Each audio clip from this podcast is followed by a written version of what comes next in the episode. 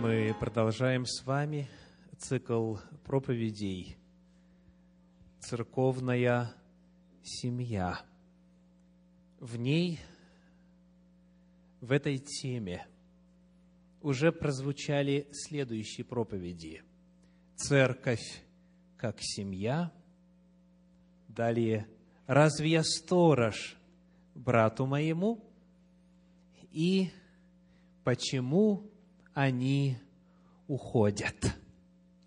Сегодня мы продолжаем исследование этой очень важной темы – церковная семья. Фактом является то, что люди уходят из церкви.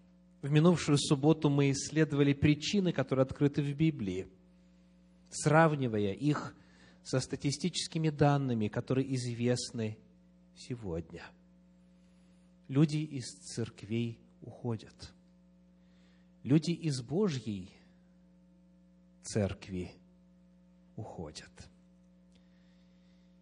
И каждому из нас нужно задать следующий вопрос. Можно ли этот процесс остановить? Может ли церковная семья как-то позаботиться о том, чтобы остановить процесс оставления Церкви Божьей. Можно ли что-то сделать? Сделал ли что-то Господь для того, чтобы сохранить своих детей в своей церкви? Вот тема исследования на сегодня. Моя проповедь называется «Спасательные круги». Спасательные круги мы посмотрим на семь спасательных кругов, которые описаны в Священном Писании в качестве Богом данного пути сохранения, спасения человека от оставления церкви и погибели в мире. Семь спасательных кругов. Давайте посмотрим, о чем идет речь. Круг представляет собой определенную общность людей, круг представляет собой определенную структурную единицу, которая Господом дана для того, чтобы помогать, спасать утопающих в грехе. Евангелие от Матфея, 18 глава, это первое место, к которому мы обратимся в исследовании этой темы.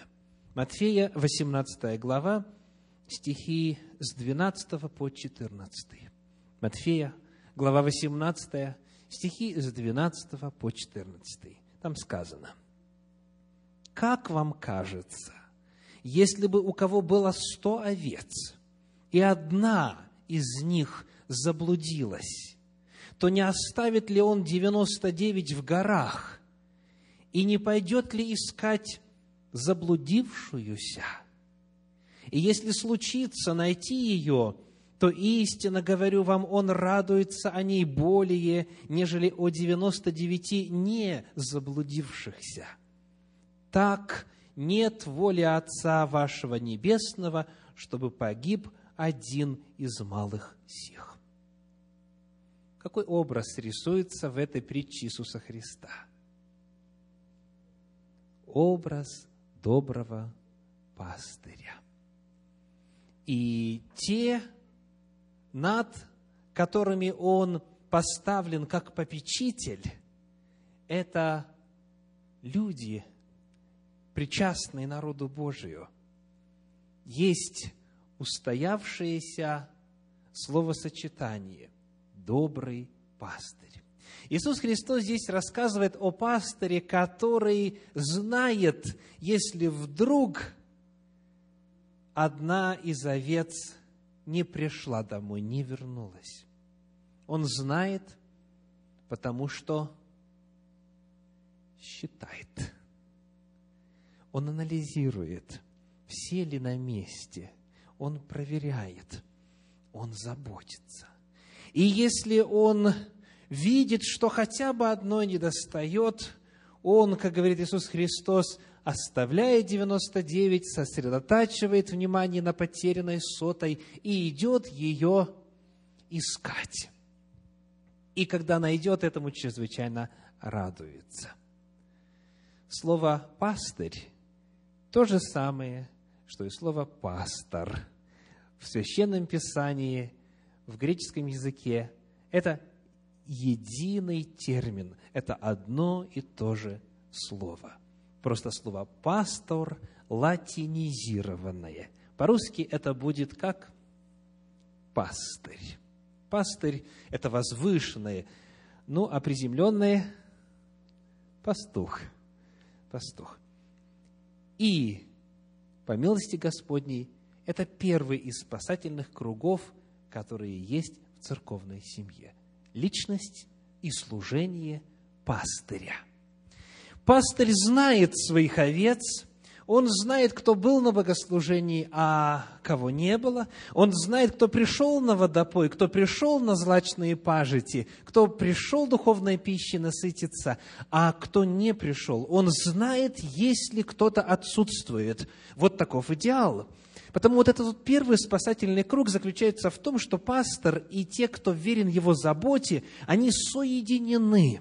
Они соединены накрепко с самим положением с самой структурой взаимоотношений между пастырями и овцами. Он заботится о них, потому что они верены его попечению. Первая, первая часть ответа на вопрос, как же спасать и какие спасательные круги есть, это служение пастыря, которое оставлено для предотвращения гибели веренных его попечению. И вот здесь дальше, сразу же после этих слов, в 14 стихе, звучавших так, «Нет воли Отца вашего Небесного, чтобы погиб один из малых сих», дальше указывается, как же спасать. Давайте прочитаем далее стихи с 15 по 18. «Если же согрешит против тебя брат твой, пойди и обличи его между тобою и им одним» Если послушает тебя, то приобрел ты брата твоего. Если же не послушает, возьми с собой еще одного или двух, дабы устами двух или трех свидетелей подтвердилось всякое слово. Если же не послушает их, скажи церкви. А если и церкви не послушает, то да будет он тебе как язычник и мытарь. Истинно говорю вам, что не свяжете на земле, то будет связано на небе, и что разрешите на земле, то будет разрешено на небе. Скажите, в каком смысле, как правило, используются вот эти стихи с 15 по 18? Где их применяют? Для обоснования чего их применяют? Для обоснования права и власти церкви на применение дисциплинарных мер по отношению к членам церкви, в том числе и крайние средства какое – исключение из церкви. То есть церковь должна удостовериться, что процедура соблюдена один на один – с привлечением двоих-троих, и потом уже всей церкви, то есть всему собранию. Если не послушать, то да будет он тебе как язычник и мытарь. И это на самом деле так. Христос говорит о том, что решения церкви имеют вечные последствия. Но, к сожалению, очень часто исчезает из виду контекст, в котором эти слова произнесены. Каков же контекст? Идти один на один, с двумя-тремя, потом всею церковью. Делать что? Каков контекст? Привести заблудшую овцу назад в безопасное место. Контекст здесь таков. Нет воли Отца вашего Небесного, чтобы погиб один из малых сих. То есть весь этот разговор, он Иисусом Христом подается в контексте спасения, не в контексте отчуждения, в контексте возвращения, не в контексте отторжения. Потому, используя все средства, которые Бог дал церкви, всю власть, которая церкви дана, пастырь и все служители, и церковь в целом должна помнить, для чего она это делает. Для чего пытается поговорить, для чего ищет грешника, разговаривает с ним, убеждает его, для чего все вот это делается? Ответ – для спасения заблудшего человека. Очень важно помнить, что именно эта цель здесь указана. И потому, если пастырь служит, если он овец своих знает, если он видит, что одной недостает, он пойдет и будет искать, и будет убеждать, и будет разговаривать, и будет пытаться спасти. Это первый спасательный круг. Второй. Давайте посмотрим на книгу «Деяния апостолов», 20 главу. «Деяния апостолов», 20 глава, стихи 17-18 и 28 с 29. 20 глава, стихи 17-18 и 28 с 29. «Из Мелита же, послав в Ефес, он призвал пресвитеров церкви. И когда они пришли к нему, он сказал им, «Вы знаете, как я с первого дня, в который пришел в Асию, все время был с вами». Итак, 28 стих, «Внимайте себе и всему стаду, в котором Дух Святый поставил вас блюстителями» пасти церковь Господа и Бога, которую Он приобрел себе кровью Своею. Ибо я знаю, что по отшествии моем войдут к вам лютые волки, не щадящие стада». Какой второй спасательный круг в структуре церкви, созданной Господом, это пресвитеры. Пресвитеры. Используется иной термин в подлиннике – это отличающийся вид служения в сравнении с пасторским. Но обратите внимание, что касается заботы о членах церкви, что касается заботы о пастве, то она представлена точно так же, как и в предыдущей иллюстрации. Там были овцы, о которых нужно заботиться, и здесь та же самая картина. Таким образом, пресвитерское служение – и по милости Господней э, у нас в Центре Духовного Просвещения совершает служение более чем один пресвитер. Есть старший пресвитер, есть пресвитеры. Это служение также призвано быть чем? Спасательным кругом. Еще один вид Божьих усилий по обеспечению благословений своему народу представлен. Давайте повторим. Сказано, внимайте себе и всему стаду. Внимайте, смотрите, Он поставил, Господь Иисус Христос, Дух Святый поставил вас блюстителями. Охраняйте это стадо, потому что лютые волки будут приходить. И потому заботьтесь. Служение пресвитеров очень многогранно – Давайте посмотрим на послание Иакова, пятую главу, стихи 14 и 15. Иакова, пятая глава, стихи 14 и 15. «Болен ли кто из вас? Пусть призовет пресвитера в церкви, и пусть помолятся над ним, помазавший его елеем во имя Господне. И молитва веры исцелит болящего, и восставит его Господь, если он соделал грехи, простятся ему». Представляете? Через служение пресвитеров – которые рукоположены, может совершаться служение елеопомазания, результатом которого будет чудо. Чудо. И эти чудеса Господь творит в нашей поместной церкви. Слава Ему за это. И если у вас есть нужда, знайте, что каждую субботу есть ответственный пресвитер – который сможет провести и душепопечительскую беседу, и помолиться ходатайственной молитвой о вас, и назначить время для того, чтобы совершить служение елеопомазания в сотрудничестве с другими пресвитерами. Это еще один спасательный круг. По замыслу все члены церкви распределены между пресвитерами. И если пять пресвитеров, то это означает, что все члены церкви равномерно распределены между ими – и теперь, помимо того, что пастор заботится, пастор молится, пастор проявляет любовь к членам церкви, помимо этого еще есть один спасательный круг – пресвитерское служение, пресвитериат, который призван также благословлять народа Божий и служить его нуждам. Третий спасательный круг. Давайте посмотрим на книгу Деяний апостолов, шестую главу, первые шесть стихов. Деяния апостолов, шестая глава, первые шесть стихов.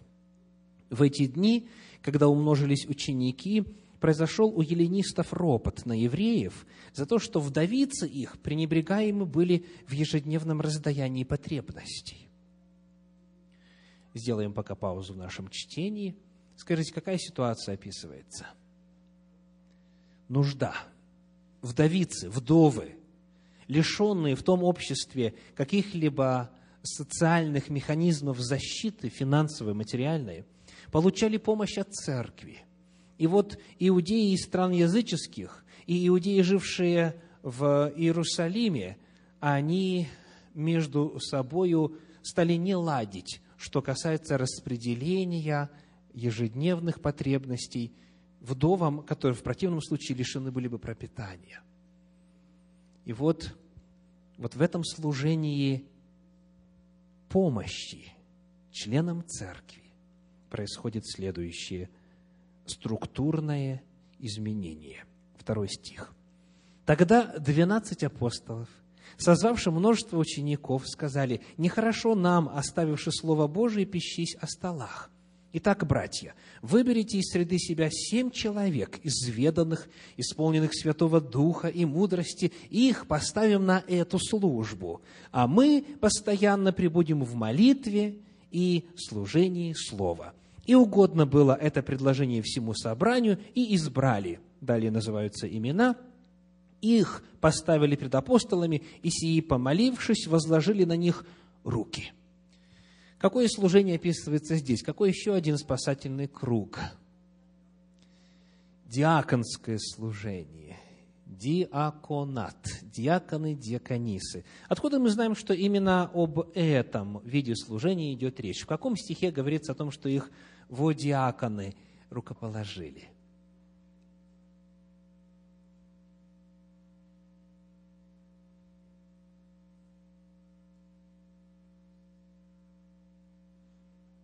Есть у кого-нибудь ответ? Откуда известно, что о диаконах здесь идет речь?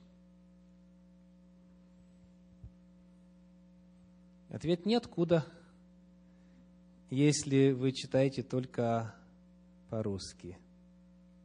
Дело в том, что в подлиннике, буквально начиная с первого стиха, используется одно слово, которое на русский язык транслитерировано, и которое и дало терминологию для обозначения этого вида служения. Вот что сказано. В первом стихе в конце пренебрегаемы были в ежедневном раздаянии потребностей.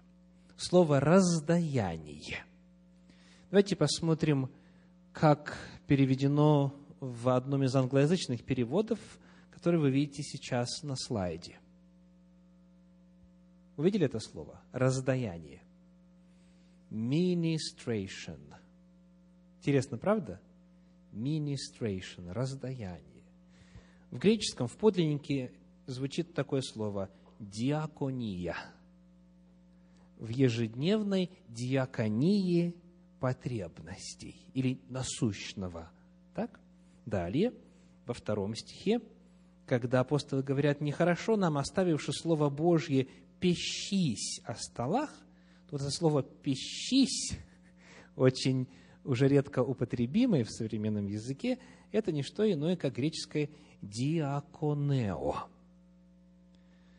То есть, сама терминология, которая используется в первом, втором стихах этого отрывочка, показывает, о каком виде служения идет речь.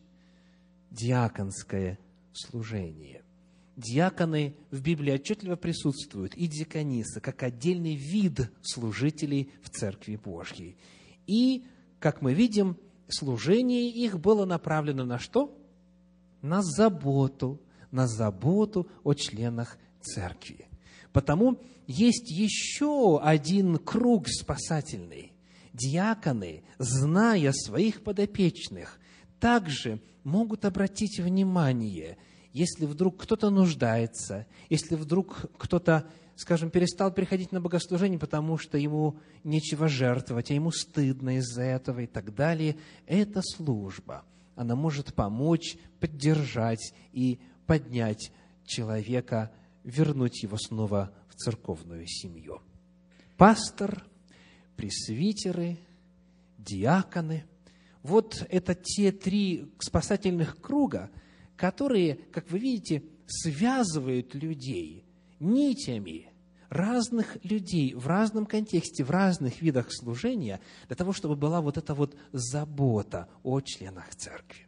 Далее, давайте посмотрим на первое послание Коринфянам, 12 главу, стихи с 4 по 7. 1 Коринфянам, 12 глава, стихи с 4 по 7. «Дары различны, но Дух один и тот же. И служения различны, а Господь один и тот же. И действия различны, а Бог один и тот же, производящий все во всех. Но каждому дается проявление Духа на пользу. Что описывается здесь? разные виды служения. Разные виды служения.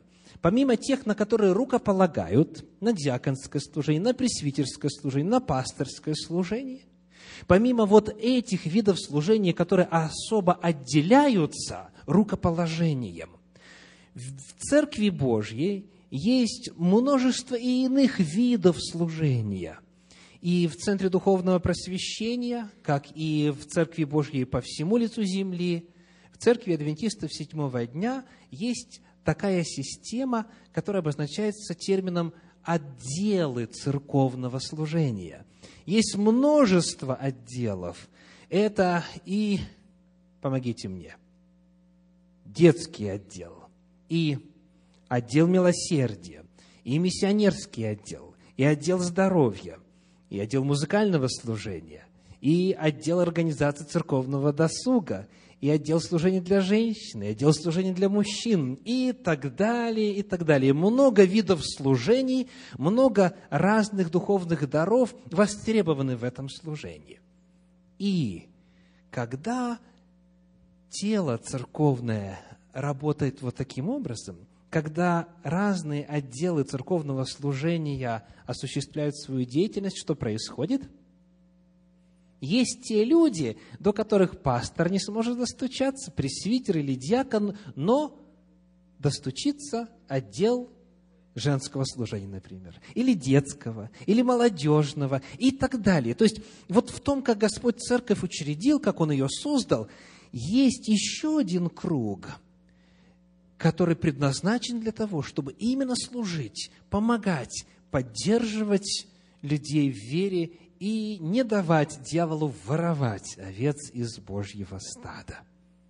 И об этом в первом послании Петра, в 4 главе, в 10 стихе говорится так. 1 Петра, 4 глава, 10 стих. «Служите друг другу, каждый тем даром, какой получил, как добрые домостроители многоразличной благодати Божьей. Служите друг другу каждый. Если отделы на самом деле служат, то меньше людей уходит из церкви, потому что разные нужды, потребности членов церкви удовлетворяются служением разных церковных отделов. И это был четвертый спасательный круг, отделы церковного служения. Далее. Какие еще спасательные круги существуют? Какие в Библии представлены? Давайте вспомним из книги Исход, 18 главы, древний мудрый совет тестя, раба Божия Моисея – Исход 18 глава, стихи с 19 по 23. Исход 18 глава, стихи с 19 по 23. «Итак, послушай слов моих. Я дам тебе совет, — говорит Иофор Моисею, — и будет Бог с тобою.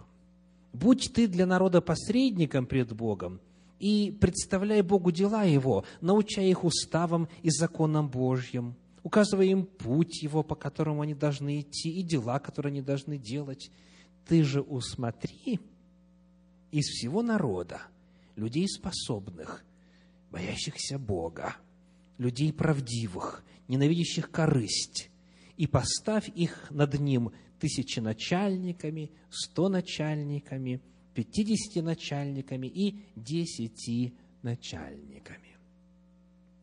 В свое время, когда здесь звучал цикл проповеди мини-церкви, мы подробно изучали Божью модель организации народа Божья. Самый первый базовый элемент организации – это группа по 10 человек. Десятиначальники – это те, которые ответственны за заботу о десяти человеках. Таким образом, вот этот вот принцип, что в основе лежит маленькая группа, лежит мини-собрание, или, как мы называем их в Центре Духовного Просвещения, мини-церкви, домашние церкви. Это принцип, который дан еще в Торе. И он, естественно, повторяется и в апостольских посланиях, в частности, в послании Филимону в первой главе, в стихах первом и втором, мы читаем следующий. Филимону, первая глава, стихи первый и второй. «Павел, узник Иисуса Христа, и Тимофей, брат, Филимону возлюбленному и сотруднику нашему, и Апфии, сестре возлюбленной, и Архипу, сподвижнику нашему, и домашней твоей церкви». Домашние церкви упоминаются в апостольских писаниях несколько раз. Они представляли собой базовую единицу структуры всей церкви.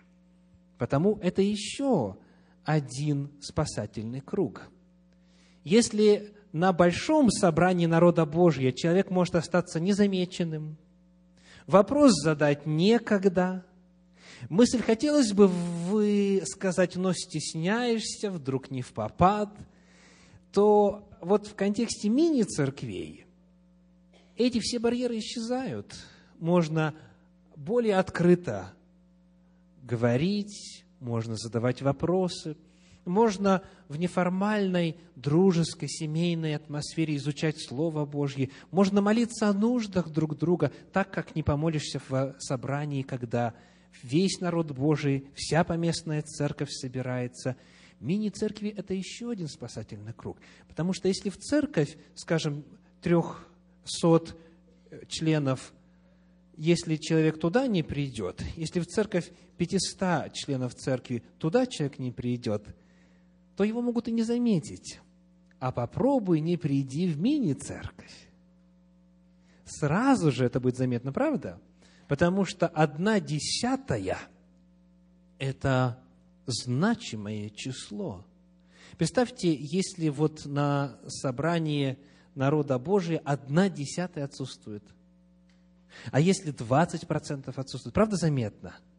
Потому чем меньше вот эта группа, чем меньше эта ячейка, тем легче друг другу служить, тем теснее взаимоотношения, связи духовные, эмоциональные и иные внутри. Мини-церковь представляет собою еще один спасательный круг, еще один вид связей, которые взаимно скрепляют тело Господне. Далее, шестой спасательный круг – это библейская школа, или, как ее называют, субботняя школа. Это особое время, когда, приходя на богослужение субботние, братья и сестры объединяются в группы по изучению Библии – и эти группы, как правило, отличаются по своему составу от мини-церквей. То есть в мини-церквах есть свой круг, как правило, это территориальная привязка, и в классах библейской школы, в классах субботней школы также есть, как правило, более или менее стабильная группа. Это еще одна группа поддержки, потому что вначале если есть нужды, если есть какие-то заботы, какие-то тревоги, они озвучиваются, совершается молитва. Затем происходит изучение Священного Писания, так, чтобы Слово Божье живо прозвучало для человека, имеющего конкретную нужду. Библейская школа – это еще один спасательный круг. И если вдруг кто-то перестал приходить на библейскую школу, то члены этой группы это обязательно заметят. И это не останется без внимания. И, наконец, последний, седьмой, это то, что всем нам, безотносительно к тому, как церковь устроена, знакомо. Но перед этим почитаем немножечко о самом формате библейской школы, о самой идее, которая реализуется в субботней школе. 1 Коринфянам 14 глава, стих 26. 1 Коринфянам 14, 26. Итак, что же, братья, когда вы сходитесь, и у каждого из вас, я обращаю ваше внимание на эти слова еще раз, у каждого из вас есть псалом, есть поучение, есть язык, есть откровение, есть истолкование. Все сие да будет к назиданию. Только лишь в формате библейской школы, которая встречается по группам, по классам, возможно, чтобы каждый из нас все, что у нас есть, все, чем Господь нас благословил на неделе, мог предложить к назиданию. Это невозможно сделать в формате всеобщего собрания. Потому вот здесь перед нами сама модель, что когда люди приходят, они делятся, они обогащают друг друга, потому что им есть что сказать. На неделе они исследовали Слово Божье, на неделе Господь отвечал им на молитвы, и приходя вместе, собираясь, они всем этим друг друга благословляют к назиданию. Ну и теперь последний, седьмой спасательный круг. 1 Коринфянам 12 глава, стихи с 22 по 27. 1 Коринфянам, 12 глава, стихи с 22 по 27. Напротив, члены тела, которые кажутся слабейшими, гораздо нужнее, и которые нам кажутся менее благородными в теле, а тех более прилагаем попечения. И неблагообразные наши более благовидно покрываются – а благообразные наши не имеют в том нужды.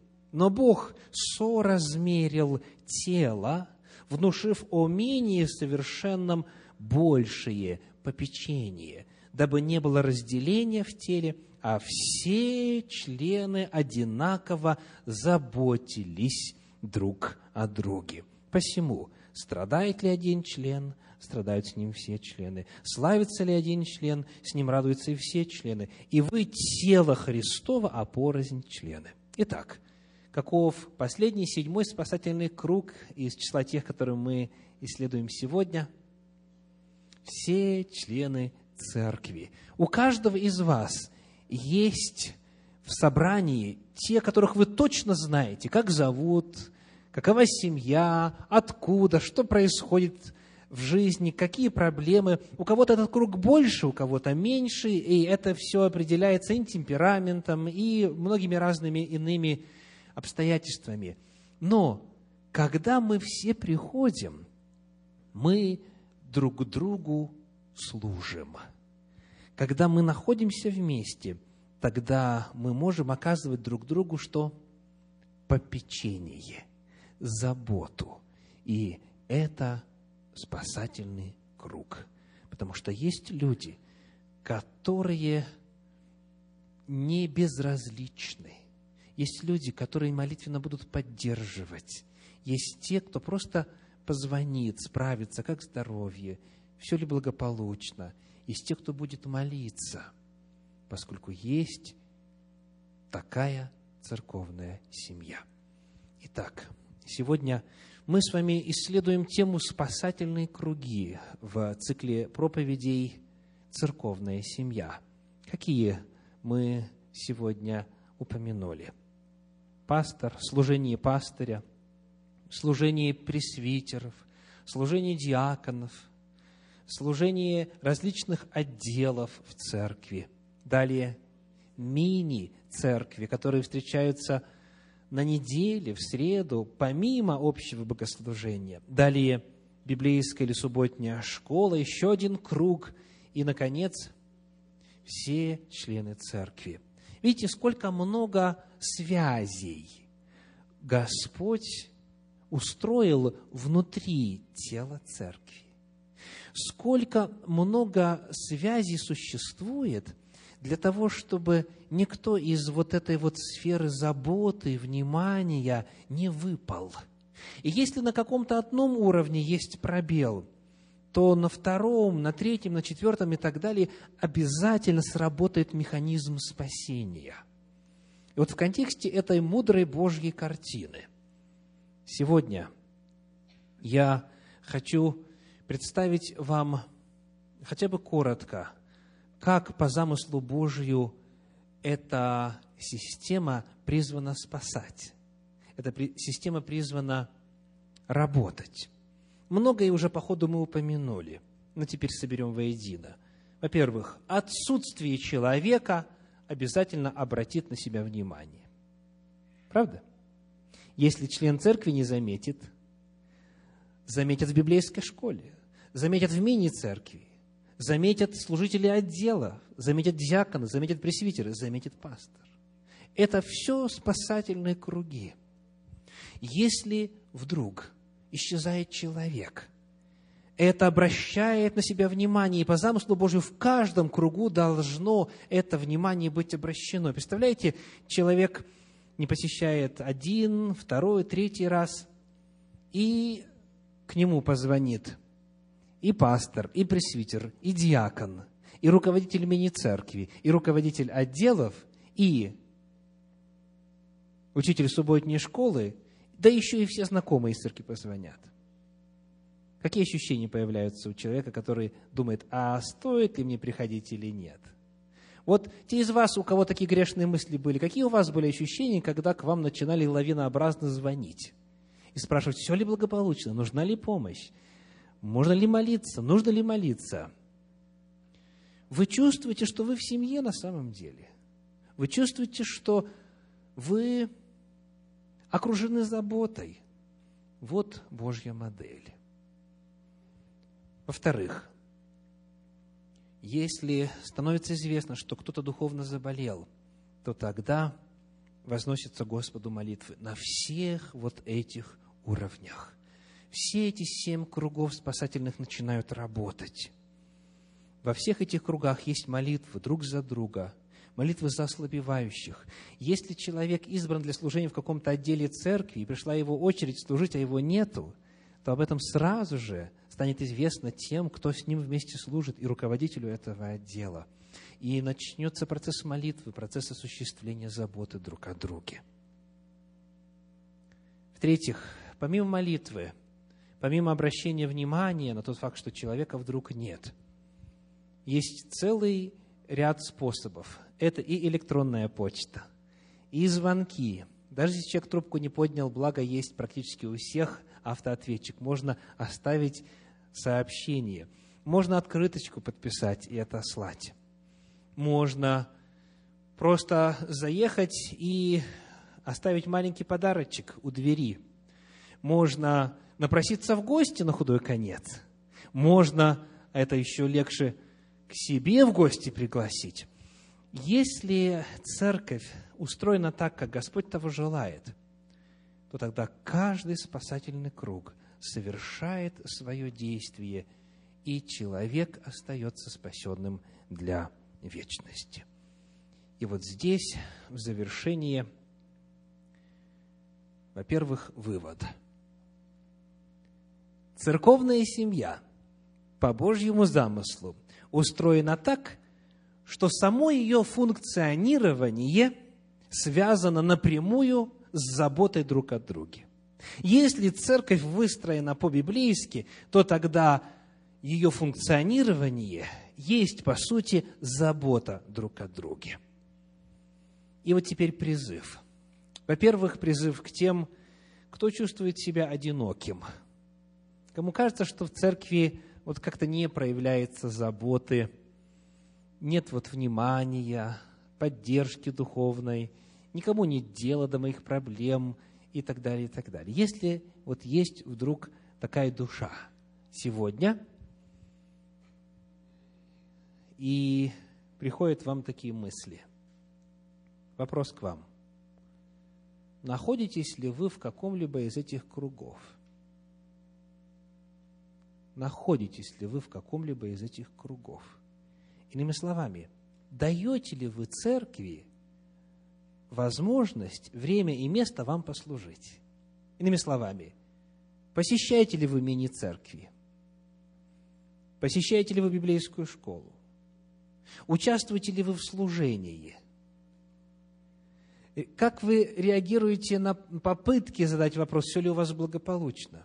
То есть, иными словами, делаете ли вы себя доступными – для того, чтобы церковь с ее удивительно мудрой структурой, которая нацелена на заботу о членах церкви, чтобы она эту заботу могла на самом деле для вас реализовать. То есть, иными словами, хватаетесь ли вы за эти спасательные круги, в особенности, когда чувствуете, что тонете. Существует довольно известная притча на эту тему. Один человек молился в храме. Вот начался ливень, вода стала подниматься, началось наводнение. Надо было как-то спасаться, и стал он взывать к Создателю. «Спаси меня, спаси меня, Господи!» Вдруг он слышит, как с громким звуком работающего мотора останавливается у дверей церкви вездеход.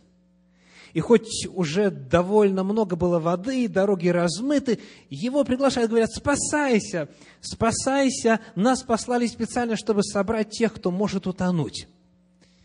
И он отвечает, не нужно, меня Господь спасет. Я Господу молюсь, чтобы Он меня вызволил. Проходит время, вездеход уехал, а вода стала вздыматься выше. И сильнее взмолился человек. И опять просит, спаси меня, Господь. И Бог посылает к нему лодку. Проплывает мимо лодка – есть место, и ему говорят, спасайся скорее, потому что скоро все погибнут. И он отвечает, не нужно, меня Бог спасет. И они уплыли. Наконец, когда уже вода стала подниматься до горла, и выше карабкаться было некуда – Человек в отчаянии поднял руки к небу и закричал, «Почему же ты меня не спасаешь, Боже? Есть ли ты на свете или нет тебя?»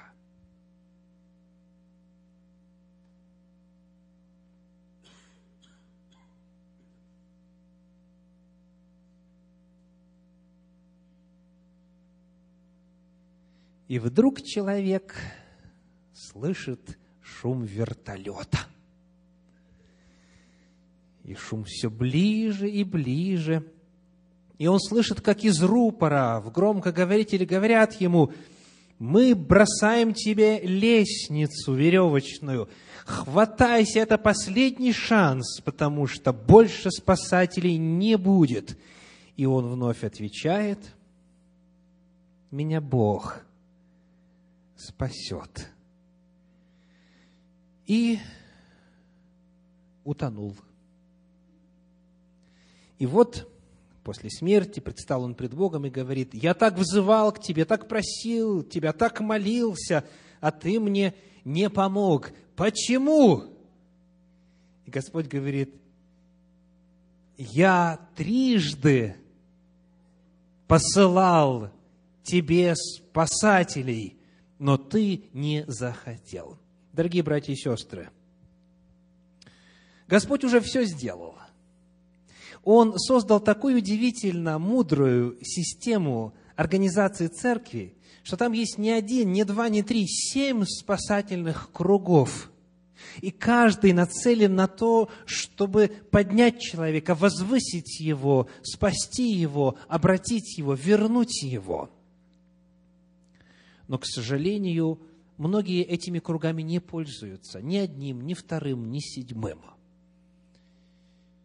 И еще в итоге обвиняют и Бога, и ту же самую церковь за то, что к ним не проявили спасения, их не спасли так, как им того хотелось. Первый вопрос ко всем вам, дорогие.